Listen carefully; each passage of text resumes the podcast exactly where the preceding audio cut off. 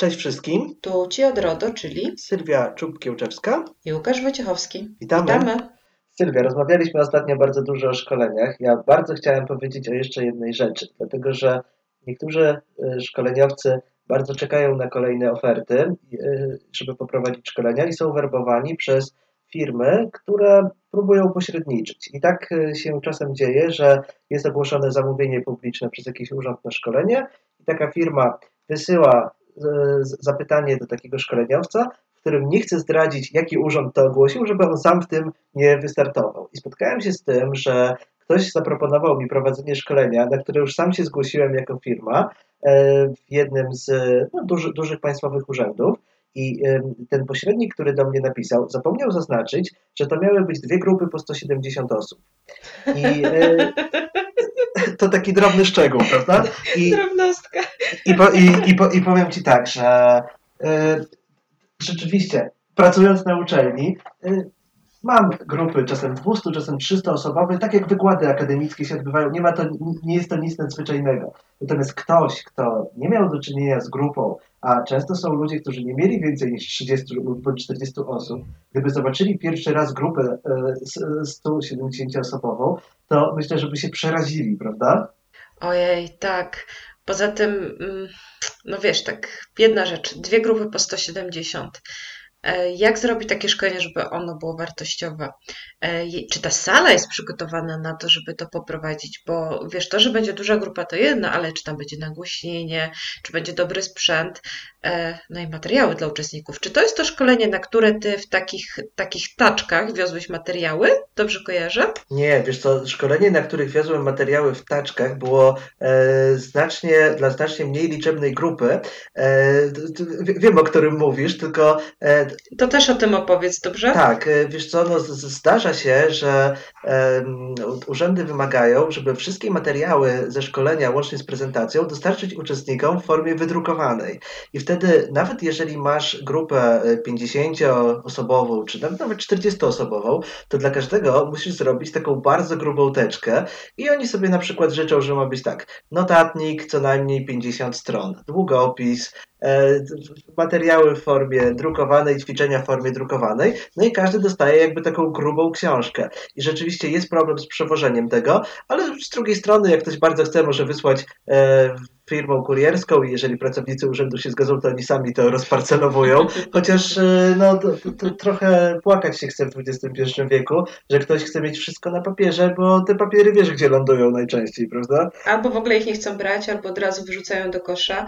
E, poza tym zobacz, jak to koszty rosną. Jeżeli ktoś zapomni zaznaczyć, że to są dwie grupy po 170 użytkowników, ty sobie wycenisz koszty swojej pracy, koszty dojazdu, koszty noclegu, koszty związane z przygotowaniem prezentacji, bo to też są robocze godziny, a nie uwzględnisz tego, że musisz kupić 340 e, notatników, e, do tego wydrukować materiały dla 340 osób i jeszcze to przywieźć albo wysłać, no to szczerze mówiąc nie zarabiasz na tym szkoleniu.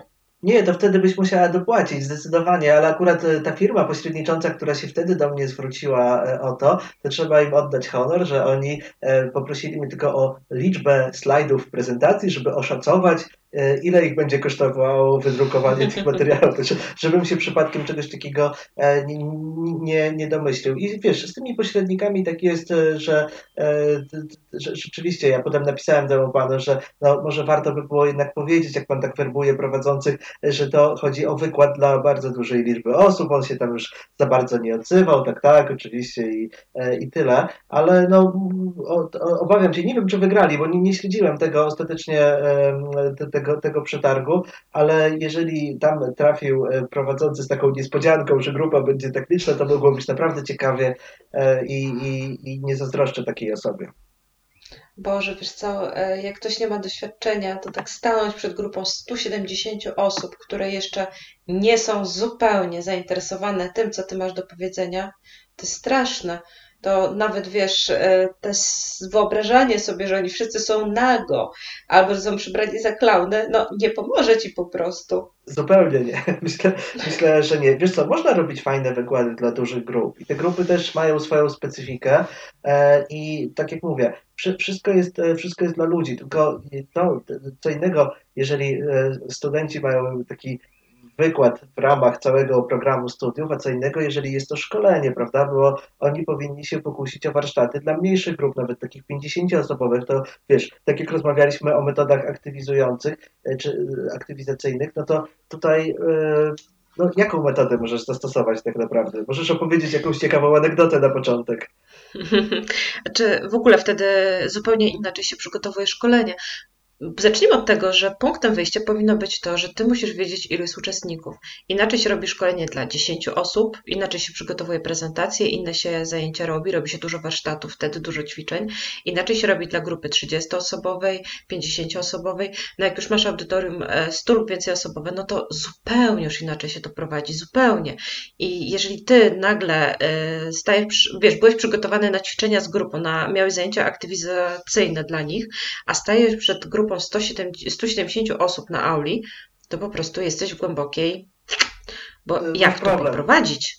Tak. No, bo jesteś nieprzygotowany na to. To nie chodzi o to, że ty jesteś złym prowadzącym ty masz materiały przygotowane po prostu na inną okazję. Oczywiście. E, dlatego no tutaj ta firma postępowała bardzo nie fair, ale niewykluczone, że ten pan w końcu by zdradził, że to jest dla takiej grupy, prawda? Jak już ktoś by się zgodził. Może to by nie była taka niespodzianka. I widzisz, właśnie dlatego ja jak wysyłam oferty dotyczące szkoleń, zawsze zaznaczam, ile osób może być maksymalnie, bo to wtedy wyklucza takie niespodzianki. Tak, i to możemy właściwie, możemy właściwie polecić wszystkim. A co byś powiedziała, Sylwia, w jaki sposób e, zdobyć zlecenia szkoleniowe?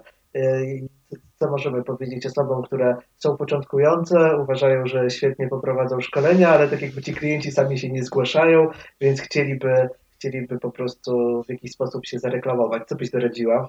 Co bym doradziła? Zależy, wiesz, jak się czujesz e, w szkoleniach. Jeżeli czujesz się dobrze, możesz spróbować wystartować w przetargach, bo są przecież takie przetargi, są nawet giełdy przetargów, są firmy, które oferują wyszukiwanie ci szkoleń. E, możesz zgłosić się do firm szkoleniowych, które robią szkolenia z ochrony danych i zostać ich prowadzącym. E, możesz porozmawiać ze znajomymi, mm, masz na przykład ich na Facebooku 200 albo 300 i zapytać się, czy ktoś nie potrzebuje szkolenia z ochrony danych dla pracowników. O dziwo, pewnie na pewno ktoś się zgłosi i powie, dobra, zrób. E, jeżeli to są Twoje pierwsze szkolenia, no to wiadomo, że zejdziesz z cenę, dlatego że dla Ciebie nie jest ważne e, zarobienie. Znaczy, to jest ważne, ale nie liczy się dla Ciebie to, żeby bardzo dużo zarobić, a przede wszystkim liczy się żeby, to, żeby zdobyć doświadczenie.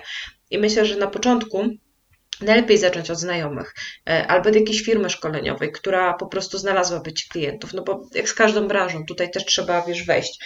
E, gdybym ja e, pracowała w jakiejś firmie, no to przede wszystkim szkoli, uczyłabym się na własnych pracownikach. Wiem, że jeżeli dobrze robiłabym szkolenia dla nich, no to oni poleciliby mnie dalej, bo przecież oni też mają wujków, siostry, braci, męża, żonę, którzy potrzebują dobrego szkolenia w co siebie w firmie i oni polecą po prostu mnie, żebym zrobiła tam szkolenie. Tak mi się wydaje, takie mam doświadczenia. Nie wiem jak ty, jak to u ciebie wygląda. Wiesz co, myślę, że myślę, że dotknęłaś bardzo ważnej sprawy. Generalnie, jeżeli ktoś zajmuje się ochroną danych osobowych, to bardzo dobrze jest e, postarać się, żeby nasze otoczenie i niekoniecznie jakieś otoczenie biznesowe czy e, otoczenie służbowe, ale też otoczenie prywatne, żeby miało świadomość, że my to jesteśmy ci od RODO prawda? I to, to bardzo procentuje. E, no, szczególnie w ostatnich latach, jak była ta, ta reforma, jeżeli ja na swoich portalach społecznościowych e, wskazywałem na to, że interesuję się tym, znam się na tym, pomagałem ludziom, to w momencie, kiedy, kiedy wchodziło RODO, każdy wiedział, że o, coś trzeba zrobić z RODO, to właśnie do niego możemy się zwrócić i w ten sposób przychodziły, przychodziły zlecenia. Jak najbardziej. Jeśli chodzi o zamówienia publiczne, to ja bym e, mimo wszystko E, takim osobom radził poszukać albo jakiegoś e, pośrednika, albo tak jak mówisz, jakiegoś portalu, który trochę te oferty wyszukuje, dlatego że trudno jest bardzo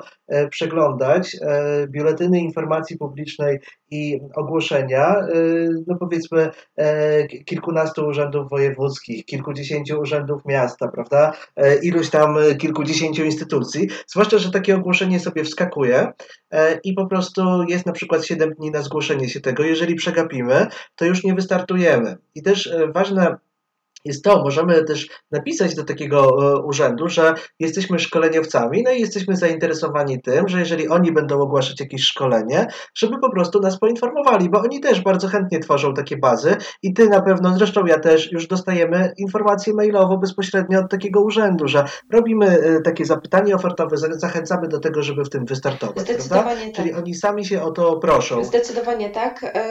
Zdecydowanie warto jest rozesłać właśnie chociażby do urzędów takie informacje, do ministerstw i tak dalej. Przyszły mi do głowy jeszcze dwie rzeczy. Pierwsze, że rzeczywiście przez Facebooka, e, przez social media można dużo klientów zdobyć, jak ludzie wiedzą, że ty się tym zajmujesz i nawet jak się ogłosi, że masz wolne terminy szkoleniowe i tak dalej, to potrafią się sami do ciebie zgłosić. To masz rację, że to działa. Warto też wiedzieć, że są rejestry firm szkoleniowych. Na przykład y, urzędy pracy prowadzą takie rejestry. Jeżeli się zarejestrujesz w takim rejestrze, tam podasz numer telefonu, to zaraz te, zaraz te firmy, które zajmują się właśnie wyszukiwaniem ofert szkoleniowych w przetargach, zgłoszą się do Ciebie i zaproponują Ci taką ofertę, że mogą Ci informować o szkoleniach, oczywiście za odpowiednią prowizją. E, druga metoda jest taka, że w CIDG dodajesz sobie w swoim PKD, że zajmujesz się działalnością szkoleniową, czyli tam inne formy tak, nauczania. To znowu podajesz numer telefonu albo adres strony internetowej, na której oni mogą znaleźć Twój numer telefonu i te firmy same Cię znajdują. Więc w tym momencie to nie ty musisz się do nich zgłaszać, tylko oni się do ciebie zgłoszą. Myślę, że e, sam tak miałeś, że dzwonili do ciebie i proponowali ci Panie Łukaszu, może wyszukamy Panu jakieś szkolenia, jakieś przetargi, może Pan by chciał. Ponieważ e, ci pośrednicy bardzo aktywnie działają na rynku i w zasadzie, jeżeli chcemy, żeby nas znaleźli, to chwila, moment i nas znajdą.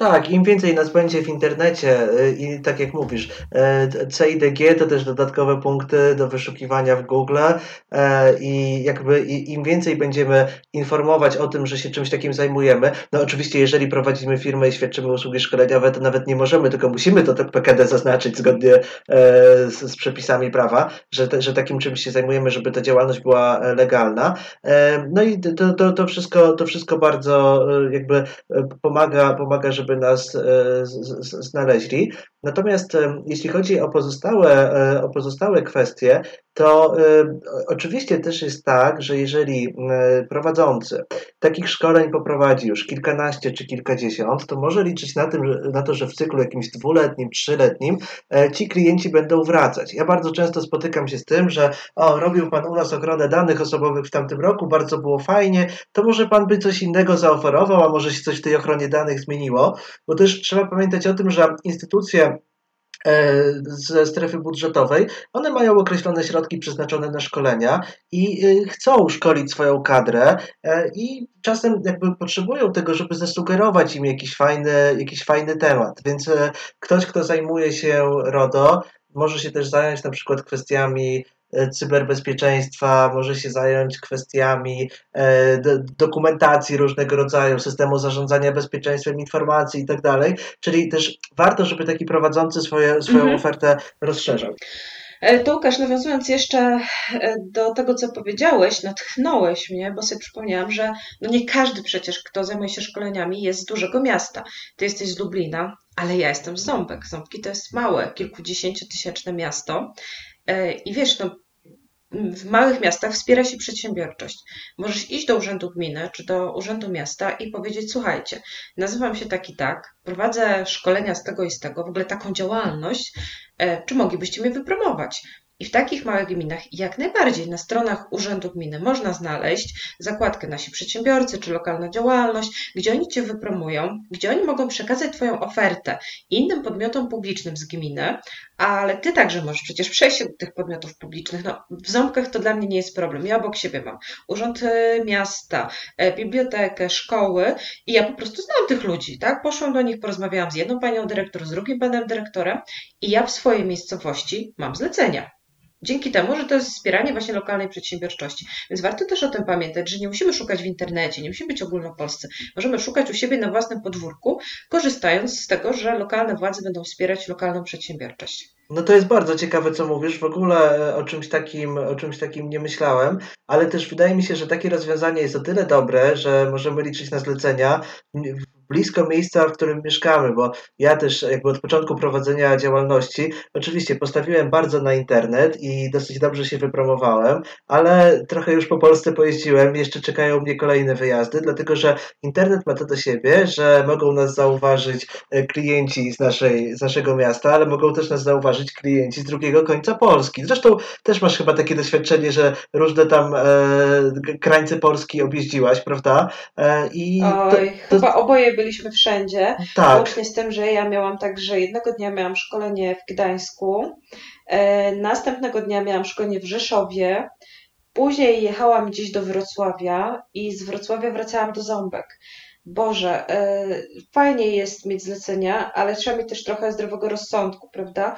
E, jak jest się takim trochę niedoświadczonym szkoleniowcem, zwłaszcza jak na początku się nie jeździ dużo, to człowiek jest zadowolony, się sobie pozwiedza i tak dalej, ale zmęczenie, które temu towarzyszy i wypalenie trochę zawodowe, które można w ten sposób złapać, no nie jest tego warte.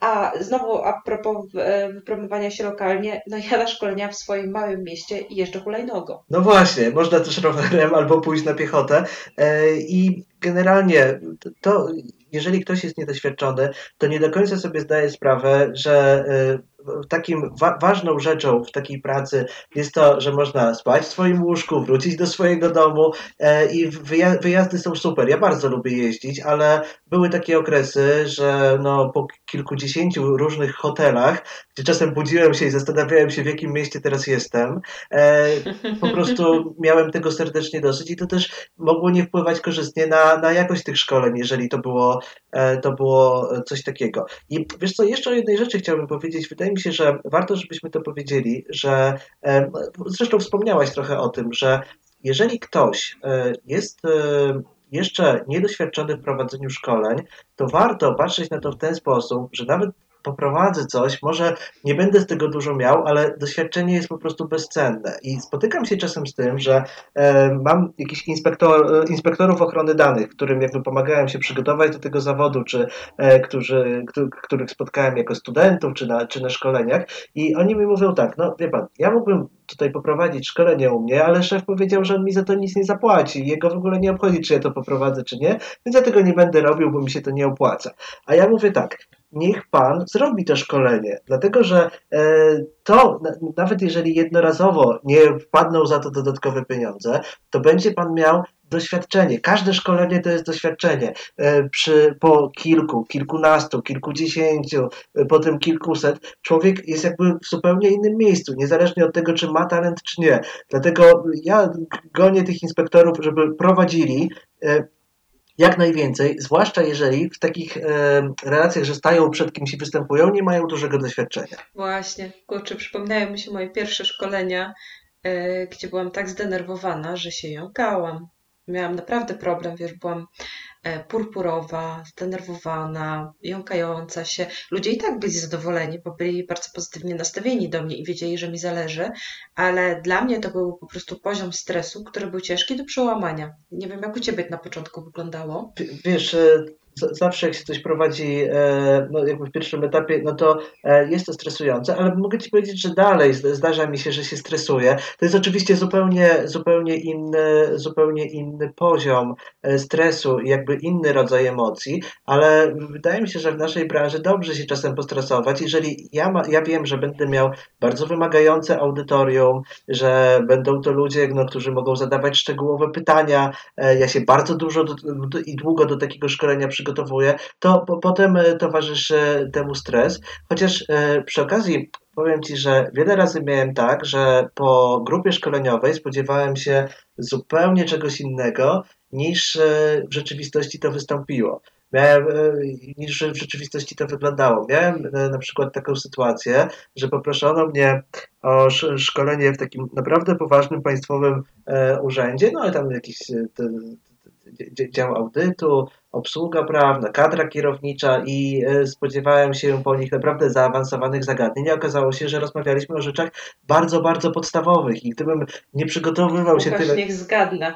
Niech zgadnę. Czy PESEL to dana wrażliwa? No to jedno z podstaw, jedno, ale to, to pytanie już takie bardziej zaawansowane. Wcześniej pojawiały się... Nie szczególnych kategorii, nie? Tylko... Tak, tak, czy PESEL to dana wrażliwa, ale też wiesz, e, zdarzało się, że e, uczestnicy generalnie, którzy e, mieli no, bardzo ważne stanowiska i bardzo takie eksponowane, no taki powiedzmy top, to mówili, no miło, że pan przyjechał, ale no, proszę powiedzieć, no tak po ludzku, co my właściwie mamy robić, prawda? Co my mamy zrobić, żeby, żeby, to, żeby to jakoś było, bo my to nie wiemy. I to e, okazywało się, że no, czasem, czasem ten szyld e, niekoniecznie świadczy, świadczy wiedzy uczestników, e, przy czym, no, tak jak mówię, do, do, do, doświadczony szkoleniowiec wyczuje e, grupę, bo też nie można taką ładną metaforę zastosowałaś w poprzednim podcaście, e, że tak jak z matematyką, bez podstaw nie ma e, wiedzy zaawansowanej. Tak samo tutaj, jeżeli my przygotujemy się nawet z tej wiedzy zaawansowanej,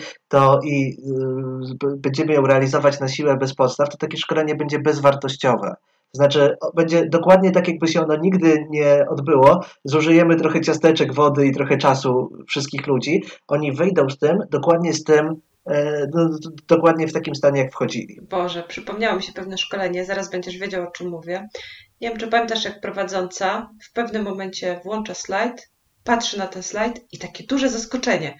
Co jest na tym slajdzie? I ona czyta ten slajd i tak. pamiętasz? Pamiętam. Kurczę, jak robisz szkolenie, musisz być przygotowany, musisz znać swoje slajdy, znać swoją prezentację. E, ja często w trakcie szkolenia, na przykład jak robię przerwy, przeglądam sobie moją prezentację w przód, żeby sobie przypomnieć, co za chwilę ma być. Bo nie może być tak, że ja nagle patrzę na prezentację i myślę, hmm, co ja chciałam tutaj powiedzieć? Po co ja ten slajd tutaj zrobiłam? E, no, szkolenie specjalistów jest inne niż szkolenie pracowników, to na pewno. Pracowników szkoli się z podstawowych rzeczy, Dużo się tutaj uwagi e, poświęca ćwiczeniom, e, kwestiom praktycznym. Ze specjalistami to bardzo często jest dyskusja, tak jak powiedziałeś, czyli mamy taki problem, jakby pan to zrobił, jak do tego podejść. Ja osobiście to uwielbiam, ale no, jeżeli to są specjaliści z jakiejś konkretnej branży, e, ja kiedyś szkoliłam specjalistów z branży medycznej, to ode mnie to jest ogromny wysiłek, dla mnie to jest ogromna praca, wcześniejsza praca, żeby się przygotować, bo ja, żeby prowadzić szkolenie dla tych specjalistów, musiałam wiele godzin poświęcić na poznanie e, przepisów sektorowych medycznych. Natomiast e, później jest tak, jak mówisz, wyszłam na salę, zaczęliśmy rozmawiać, okazało się, że ja w ciągu kilku dni lepiej się wdrożyłam e, w ochronę danych osobowych w tym sektorze medycznym niż oni tak? Bo oni pracują na co dzień. Tak, wcale mnie to nie dziwi. Oczywiście, że tak, ale też e, wiesz, jak takie szkolenie wyjdzie, to satysfakcja jest razy pięć, Oj, tak. prawda? Tak. To jest coś takiego, czujesz się jak po wygranym meczu. I wiesz co? Jak po... tak. jak po wygranym meczu, dobrze powiedziane. Wiesz co, tylko ja bym chciała, żebyś tutaj nas dobrze zrozumieli słuchacze. My nie mówimy, że ci specjaliści mają złą wiedzę. Oni są rewelacyjnymi specjalistami. Tylko pamiętajcie Państwo, to, że szkolicie specjalistów w danej branży, nie znaczy, że oni znają swoją branżę od A do Z. Bo jak się w czymś siedzi, to jest ciągle taka monotonna robota, ciągle się w niedoczasie, ciągle coś się robi i oni po to przyszli na szkolenie, żeby właśnie się douczyć tych nowych rzeczy, tych, które wy możecie im sprzedać. I stąd może być wasze zdziwienie, że oni jeszcze tego nie umieją, bo oni właśnie po to przyszli, żeby te dodatkowe informacje zdobyć. A my czasami, idąc na szkolenie ze specjalistami, myślimy, oni wszystko wiemy, czego my ich nauczymy, prawda? Tak tak jakby tak. źle do tego podchodzimy. Tak, ja się też wiesz, spotykałem z tym, że mm, pracownicy mieli bardzo dużą wiedzę, ale y, potrzeba, trzeba im było jakby postawić kropkę nad i i połączyć pewne fakty. Ja nie mówię, ojej, czyli to tak, czyli e, na przykład ktoś, ktoś e, znał dobrze przepisy sektorowe, ale nie rozumiał tego, że w RODO jest taki przepis, według którego dane osobowe można przetwarzać właśnie na podstawie tego przepisu sektorowego. Ja mówię, oczywiście, przecież ja to wiedziałem, ale nie wiedziałem, że o to chodzi w tej pana ochronie danych. I, i, to, i, to, są, i to są autentyczne, autentyczne e, e, sytuacje. Sytuacja. I tak, i, i tak rzeczywiście, rzeczywiście było. E, natomiast też to, co powinniśmy powiedzieć o szkoleniach, to raczej e, chyba obydwoje będziemy odradzać e, prowadzącym, żeby się brać e, za za każdą branżę. Tutaj, tak jak mówiliśmy o inspektorach kiedyś, tak samo w przypadku szkoleń dobrze się wyspecjalizować, e, dlatego że mm, e, trochę wstyd, jeżeli prowadzącego te przepisy sektorowe bardzo, bardzo zaskoczą, prawda? Albo trzeba mierzyć siły na zamiary. Tak jak mówiłaś na przykładzie branży medycznej. Kiedyś przyszło ci prowadzić pierwszy raz dla tej branży medycznej, usiadłaś kilka dni i się tego nauczyłaś, ale gdybyś ty miała na przykład przez ostatnie, e, przez wcześniejsze dni e, no, tak napięty grafik, że nie mogłabyś się nauczyć, to słabo by wypadło, gdybyś stanęła naprzeciwko tych ludzi i powiedziała, proszę Państwa, ale ja nie jestem od branży medycznej, ja jestem od RODO, prawda? I ja tylko o RODO I, mogę mówić. A spotykałem się z tym. Że i zwróć uwagę, że jeżeli jeszcze to byłoby szkolenie dla pracowników, to może byś jakoś wybrnął, bo masz wiedzę i doświadczenie. Ale gdybyś szkolił specjalistów z tej branży, to kaplica. Oni będą wkurzeni, że ty marnujesz ich czas. E, I tego nie nadrobisz po prostu. Tak, oczywiście. I wiesz co, jeszcze e, jedna e, rzecz. Wiesz co, wiesz co jeszcze... Mhm. A, no dobra. Bo... bo chciałam jeszcze, bo mówiliśmy sobie o trudnych doświadczeniach, to jeżeli pozwolisz. Tak. Bo tak, yy, mówiliśmy sobie tak o liczbie uczestników, że liczba uczestników potrafi zniszczyć. Mówiliśmy o dużej liczbie. Yy, zaraz może sobie powiem jeszcze o małej, bo to też jest ciekawe. Yy, najtrudniejsze szkolenie, jakie miałeś. Ja powiedziałam w branży medycznej, ono w sumie było jednym z najtrudniejszych, ale sobie przypomniałam gorsze.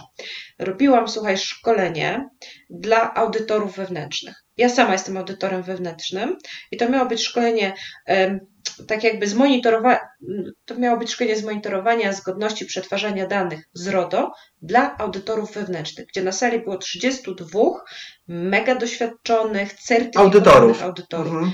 O Jesus, jak ja się pociłam na tym szkoleniu, a jak ono było fajne, jacy ci ludzie byli cudowni. Po prostu najwspanialsze na świecie szkolenie, ale ja spać po, po nocach nie mogłam myśląc o tym, jak to wypadnie i czy ja sobie tam z nimi radę, nie? No, to cieka ciekawa sprawa. E, u mnie takim, e, no, miałem kilka trudnych szkoleń. E, każde na szczęście się zakończyło jakimś tam umiarkowanym sukcesem. Kiedyś miałem taką sytuację, że rozmawialiśmy o przepisach RODO, ale sprawa bardzo zeszła na Zakładowy Fundusz Świadczeń Socjalnych. No i mhm. e, za, zaczęła się rozmowa i w pewnym momencie e, no, uczestnicy pytali mnie, jak to jest moim zdaniem, ale sprawa zaczęła się e, niepokojąco oddalać od kwestii przetwarzania danych osobowych, a zaczęło się to skupiać na wypłacie świadczeń i na dzieleniu świadczeń. No i e, pytali, mnie, pytali mnie o moje zdanie z racji tego, że ja e, tych e, regulaminów już na pewno kilkadziesiąt widziałem i wiem, jak to jest w różnych instytucjach, no to powiedziałem im, jak to wygląda z mojej perspektywy. Natomiast oni zaczęli się między sobą kłócić. No i były dwie, e, dwie osoby. Jedna osoba e, e, miała no, jakieś bardzo, bardzo wysokie dochody, była, była osobą zamożną, no ale uważała, że też świadczenia się jakieś należą, no bo to jest wspólne. Druga osoba uważała, że ona ma dużą rodzinę i tamten to w ogóle nie powinien dostawać, no bo e, on jest bogaty, a jej, jej jest ciężko. Oni się tak ze sobą... Raz. Z czego ty robiłeś to szkolenie? To było szkolenie e, z ochrony danych osobowych, a zeszło, e, wiesz, Zakładowy Fundusz Świadczeń mhm. Socjalnych jest ciekawym tematem, ja jeśli wiem. chodzi o RODO, e, ale zeszło... Rozgadali się. Tak, oni zaczęli się tak żreć między sobą, że w pewnym momencie zrobiło się nieprzyjemnie. Zaczęli ich tam jakoś, może nie rozdzielać, ale uspokajać pozostali uczestnicy szkolenia i byłem trochę tym, byłem trochę tym zdegustowany. Zresztą z mojego doświadczenia na kilkudziesięciu Właśnie, szkoleniach... Jak sobie radzisz? Znaczy, wiesz, generalnie to ja jestem człowiekiem takim w miarę miłym. Staram się pewne sprawy e, obrócić w żart, załagodzić i to zwykle w 95% przypadków, e, przypadków pomaga. Jeżeli widzę, że ktoś przesadza, to bardzo zdecydowanie kończę temat. I przypominam, jaki jest temat szkolenia, że e, nie rozmawiamy o tym i bardzo twardo to, bardzo twardo to ucinam. I... Dobra. To słuchaj, od razu, ponieważ e, słuchają nas ludzie, którzy, wiesz, którzy e, no, chcą się uczyć od doświadczonych, wiesz, szkoleniowców. Po kolei. Miałeś sytuację, że ci się rozgadali, e, zeszli z tematu, zaczęli dyskusję między sobą, więc z jednej strony ciekawie, bo fajnie, że są aktywni, tak, że dyskutują, tak. z drugiej zupełnie nie tam, gdzie trzeba, poza tym jak zaczyna uciekać ta dyskusja w inne rejony, pojawiają się emocje i tak dalej. Jak zamknąć temat? Puh, ja zwykle, e, z, z, zwykle, tak jak Ci mówię, próbuję to robić łagodnie, E, na, na początku. I e, mówię po prostu, proszę Państwa, wydaje mi się, że no, dyskusja jest bardzo ciekawa, wrócimy do niej w kuluarach, w trakcie przerwy, natomiast w tej chwili wróćmy do tematu, no czasem brutalnie, po prostu trzeba taką osobę e, uciszyć w kulturalny, ale stanowczy sposób, że to koniec tego. Tak, e, Warto czasami rozładować atmosferę, robiąc przerwę, nawet jeżeli jej nie planowaliśmy, żeby emocje zeszły, żeby ludzie sobie odpoczęli, żeby napili się kawy, zjedli ciastka, cukier uderza do głowy. O, to taka metoda e, marszałka, marszałka też... Sejmu. Jak jest za gorąco, to, robi, to przerwa. Dumbledore e, w Harry Potterze zawsze mówił, że zanim cukier uderzy wam e, w mózgownicę, to muszę wam coś powiedzieć. Więc podobnie tutaj. Więc tak, przerwa, E, wrócę, zwrócenie uwagi, że to nie jest temat naszego szkolenia, to jest bardzo dobre. Proszę Państwa, ten temat, który zaczęliście, jest rzeczywiście interesujący, moglibyśmy tutaj godzinami o nim rozmawiać, ale on odbiega od tematu naszego szkolenia, a po to się spotkaliśmy, żeby porozmawiać o ochronie danych.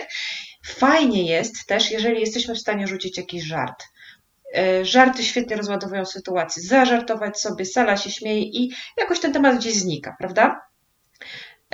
To jest jedna metoda. Dobra, Łukasz, a czy zdarzył ci, zdarzył Ci się krzykacz na szkoleniu? Oczywiście. Co to za szkolenie bez dobrego krzykacza? Tak mniej więcej co dwa, trzy szkolenia e, są osoby, które trudno jest okiełznać, yy, dlatego że no, po prostu bardzo dużo mówią i wiem, że wiele szkoleń udaje się takim ludziom rozwalić. Ja miałam raz pana, który tuż przed moim szkoleniem dowiedział się, że jest zwolniony, dostał wypowiedzenie i on po prostu przez całe szkolenie przerywał.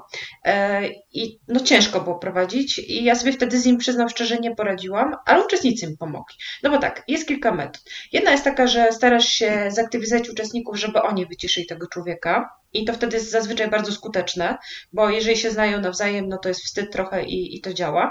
No ale prowadzący nie może e, wszystkiego opierać na uczestnikach. Czyli jak sobie poradzić z takim krzykaczem? Jakie są Twoje metody? Wiesz co, no generalnie to tak jak mówiłem, e, na początku zawsze pokojowo. E, próbuję jakoś zażartować. Mówię, no to pan znowu, pan tutaj taki najbardziej aktywny uczestnik, ale dajmy też się wypowiedzieć innym i tak dalej. Jest opcja, moim zdaniem, zawsze, że niestety sobie z kimś takim nie poradzimy, dlatego że my jako prowadzący nie, no, nie, nie możemy pewnej granicy przekroczyć, czyli nie możemy go wyrzucić z sali, jeżeli prowadzimy szkolenie, prawda?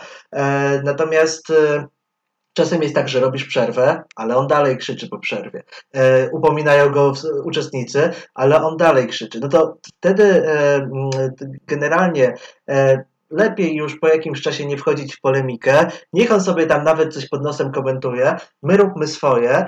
A czasem na takich ludzi działa, jeżeli się to obróci w żart. Wiesz, też są dwie różne sytuacje, bo ty mówisz o tym, że uczestnicy znają tą osobę, czyli jakby są z jednego zakładu pracy. Wtedy jest trochę łatwiej, ale zdarzają się krzykacze na szkoleniach takich otwartych, gdzie jest taka, mm, nie chcę mówić zbieranina, ale ludzie są z różnych, z różnych miejsc, wykupili sobie szkolenie i po prostu na nie przyszli. E, czasem jest tak, że ktoś ci chce ukraść show, czyli on chce być jakby gwiazdą i tu mówić najwięcej, rozśmieszać tę grupę i tak dalej. Tylko jednym się udaje rozśmieszać, a inni w przypadku innych nikt się nie śmieje, prawda? Więc e, tutaj no, jakoś trzeba próbować, na pewno trzeba, trzeba reagować. Ja mam tutaj duże doświadczenie z, ze, ze studentami, bo też e, jakby studenci, którzy przychodzą studiować po, po maturze, te, te ostatnie roczniki, no to jacyś tacy bardzo są e, no, rozbrykani i zdarzają się takie przypadki. Zawsze jakoś można, ale też ja proponuję, jeżeli, zawsze, jeżeli sobie na jednym szkoleniu z taką osobą nie poradzimy, ktoś już jest totalnie chamski i tak dalej, to żeby nie zakładać, że tak będzie na wszystkich innych szkoleniach, bo zwykle taką osobę da się okiełznać, prawda? Ty mówisz chyba o jednym przypadku, że sobie nie poradziłaś, a podejrzewam, że przy 50 sobie poradziłaś, prawda? Tak, tak, wiesz co, poradziłam sobie i mam swoje metody na to. E, oczywiście tak, trzeba na wesoło, nie wolno się denerwować. E, różni są krzykacze, bo teraz mówiliśmy, są tacy, którzy po prostu chcą ci przerywać, coś komentują i tak dalej, to rzeczywiście tutaj najlepiej po prostu olać i, i nie ma innej metody, ale są tacy, którzy, tak jak powiedziałeś, fajnie chcą skraść show. I ja zauważyłam, że na nich świetnie działa umożliwienie im przez pierwsze tam kilka, kilkanaście minut rzeczywiście skradzenie tego show. I to jest niesamowite, wiesz? Miałam raz takiego człowieka, który był bardzo doświadczonym specjalistą i on koniecznie chciał się popisać, że to robił, że tamto robił. I wiesz, jak on coś komentował, a ciągle mi wchodził słowo, to ja wtedy mówiłam, to jest bardzo interesujące, fajnie, że pan się chce podzielić. Mówię, ale wie pan, może chcieliby też poznać inne stanowisko i tak dalej. Chwilę z nim podyskutowałam z tym człowiekiem. On tak jakby się już poczuł taki super i później jak coś mówiłam ciekawego, to zawsze starałam się na przykład mówić, pan potwierdza, prawda? I on mówił, oczywiście, mhm. wiesz, czyli tak jakby Chciałam, żeby on jako autorytet potwierdzał moje stanowiska. On był bardzo zadowolony. Został szefem przestał... grupy. Tak, przestał mi się wtrącać i powiem Ci, że najlepsze było to, że później jak już zaczął się e, wypowiadać, to mega merytorycznie się wypowiadał i zrobiła się fajna dyskusja. Tylko trzeba było, było dać na początku się wygadać i są tacy. Ja jak prowadziłam studia podyplomowe u Ciebie w Lublinie, e, zresztą bardzo fajne studia, bo one są takie mega, mega praktyczne, to też miałam takiego człowieka, który e, już, wiesz, któreś tam studia podyplomowe robi, jest doświadczony i tak dalej i on lubił każde zdanie tak jakby podsumować, na przykład mm, a tutaj to jest inaczej, a to jest to, a to jest tamto i wtedy ja zawsze mówiłam żartem, e, jakoś wiesz, mówiłam, a no, życie, tak, na przykład, albo yy, prawo Murphy'ego i cała grupa się śmiała, się śmiał i później jakoś się uspokajał. Więc yy, czasami takich ludzi uciszać nie warto, bo jak my staramy się ich uciszać, to oni jeszcze głośniej, jeszcze więcej, prawda? I, i wtedy się nie da.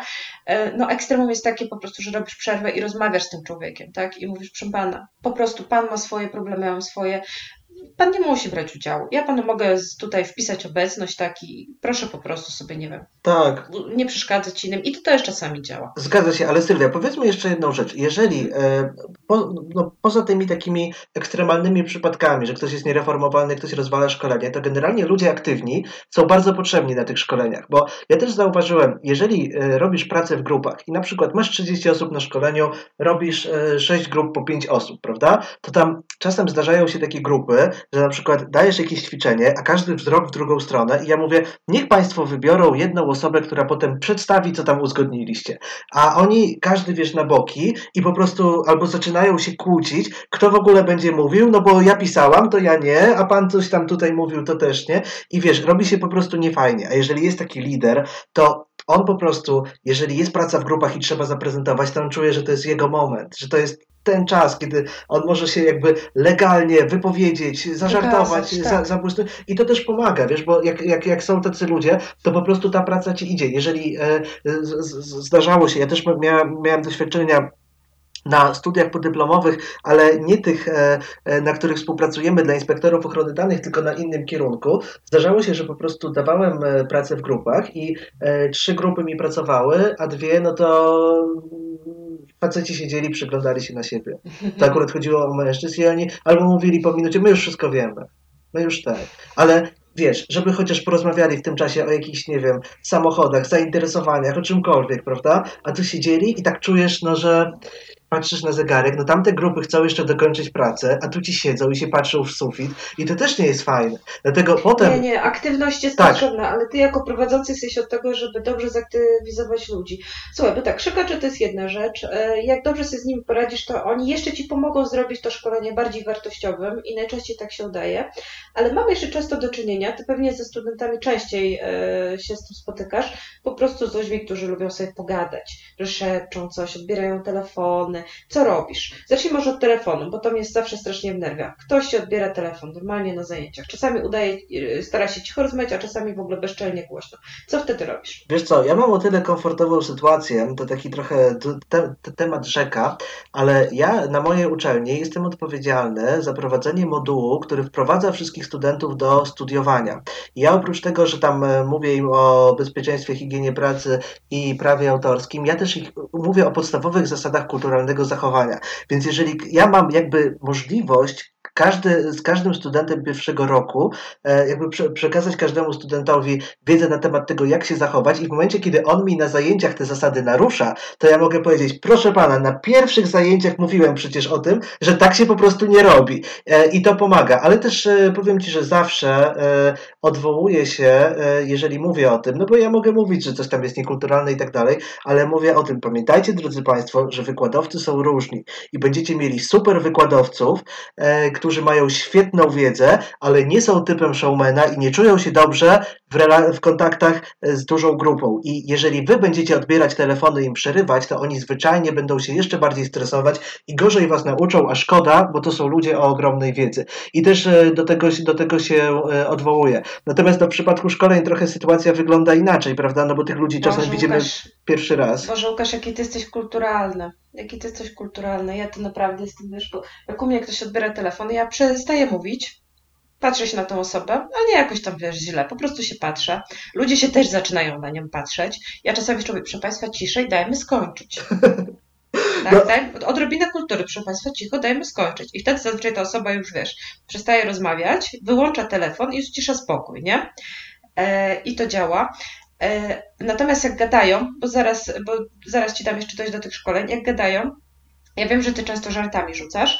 E, żart, który u ciebie się sprawdza, a który u mnie się nie sprawdza zupełnie. Wiem, że ty czasami mówisz, proszę Państwa, ale tak rozgadane grupy to jeszcze nie miałem. Uh-huh. Tak, mówisz coś takiego. Kurczę, u mnie to nie działa. Powiem ci, że w ogóle nie działa. Natomiast zauważyłam, że y, bardzo fajnie się sprawdza momencie, jak zaczynają rozmawiać, kiedy ja przestaję mówić i mówię: O, widzę, że Państwo zaczynacie dyskutować, powiedzmy głośniej. I akurat na tych, którzy wiesz, najgłośniej gadali, podzielcie się Państwo swoją opinią, tak? Bo tak jest ciekawiej.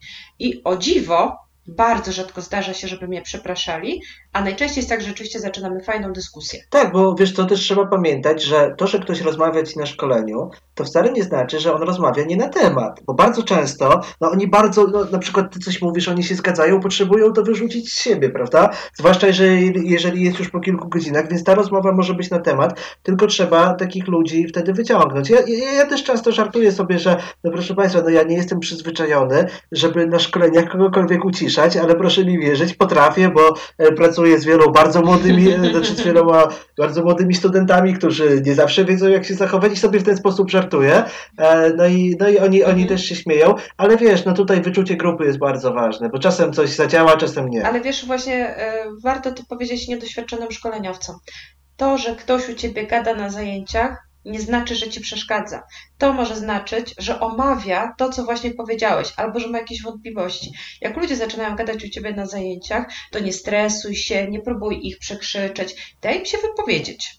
Daj im szansę. Nie musisz ich uciszać. Najpierw się zapytaj, czy jest coś, co warto omówić, bo może się okazać, że właśnie w ten sposób sprawi, że Twoje szkolenie będzie o wiele ciekawsze, o wiele bardziej wartościowe i ludzie będą o wiele bardziej zadowoleni, prawda? E, tak, tak, ale też wiesz co, bardzo ważne jest właśnie, żeby znaleźć jakoś takie ujście temu, dlatego że ja też e, spotykałem się z tym, akurat to, to nie dotyczyło szkoleń prowadzonych przeze mnie, ale kiedyś miałem zadanie obrobić takich trochę ankiet ewaluacyjnych, w których ludzie wpisywali swoje wrażenia e, z akurat szkolenia innego prowadzącego. I spotkałem się z tym, że e, tam było, tam było napisane, że no szkolenie fajne, był prowadzący przygotowany, kulturalny, ładnie wyglądał i tak dalej, ale nie potrafił zapanować nad grupą. E, no i potem, potem e, roz, rozmawiałem z tym człowiekiem, no i mówię, słuchaj, co tam się u ciebie działo? Dlaczego ci kilka osób napisało? A on mówił, że miał takich jakby trzech uczestników, którzy no, przyjechali razem z jednego zakładu pracy, non-stop rozmawiali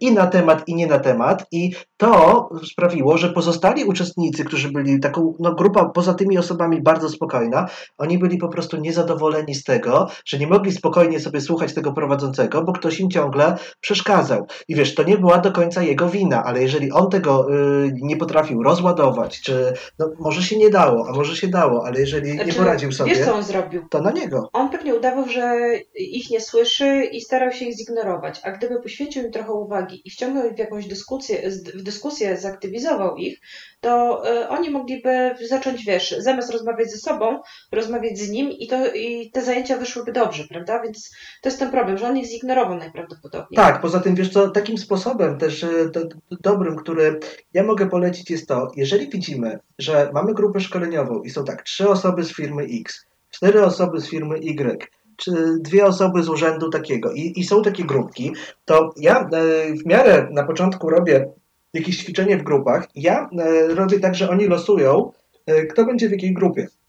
Czyli jeżeli, tak, jeżeli jest 30 uczestników, to ja zakładam, że będzie, będzie no, no, no, no, nie wiem, będzie pięć grup po sześć osób i ja wtedy robię numerki od jednego do pięciu i oni to losują. I wtedy ci tacy gadający, oni też mają mniejszą śmiałość do tego, żeby gadać, jeżeli już nie siedzą koło tego kolegi z pracy, tylko siedzą koło jakiejś pani zupełnie innego zakładu. Też ludzie się w ten sposób poznają, wymieniają doświadczenia, na przerwach już gadają razem i wiesz, to się przydaje, prawda, bo zawsze w ochronie danych wymiana informacji się przydaje. Także to jest dobre, ale to też trochę pomaga jakby wpływa korzystnie na zachowanie grupy i to jest bardzo ważne. To jakby mogę polecić e, z czystym sumieniem każdemu prowadzącemu. Super, bardzo fajny nam swój odcinek wyszedł. Dużo praktycznej wiedzy tak naprawdę i naszego doświadczenia, prawda? Bo to... Najlepsze są e, takie rozmowy, kiedy się za dużo nie planuje, tylko się mówi o swoim doświadczeniu. To na pewno.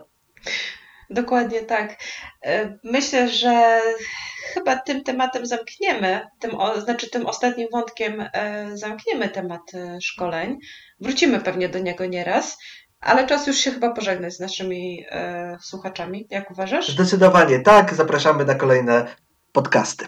Czyli za wysłuchanie dziękuję Wam serdecznie Łukasz Wojciechowski i Sylwia Czubkiełczewska. Do zobaczenia, do, do usłyszenia. Do usłyszenia ponownie.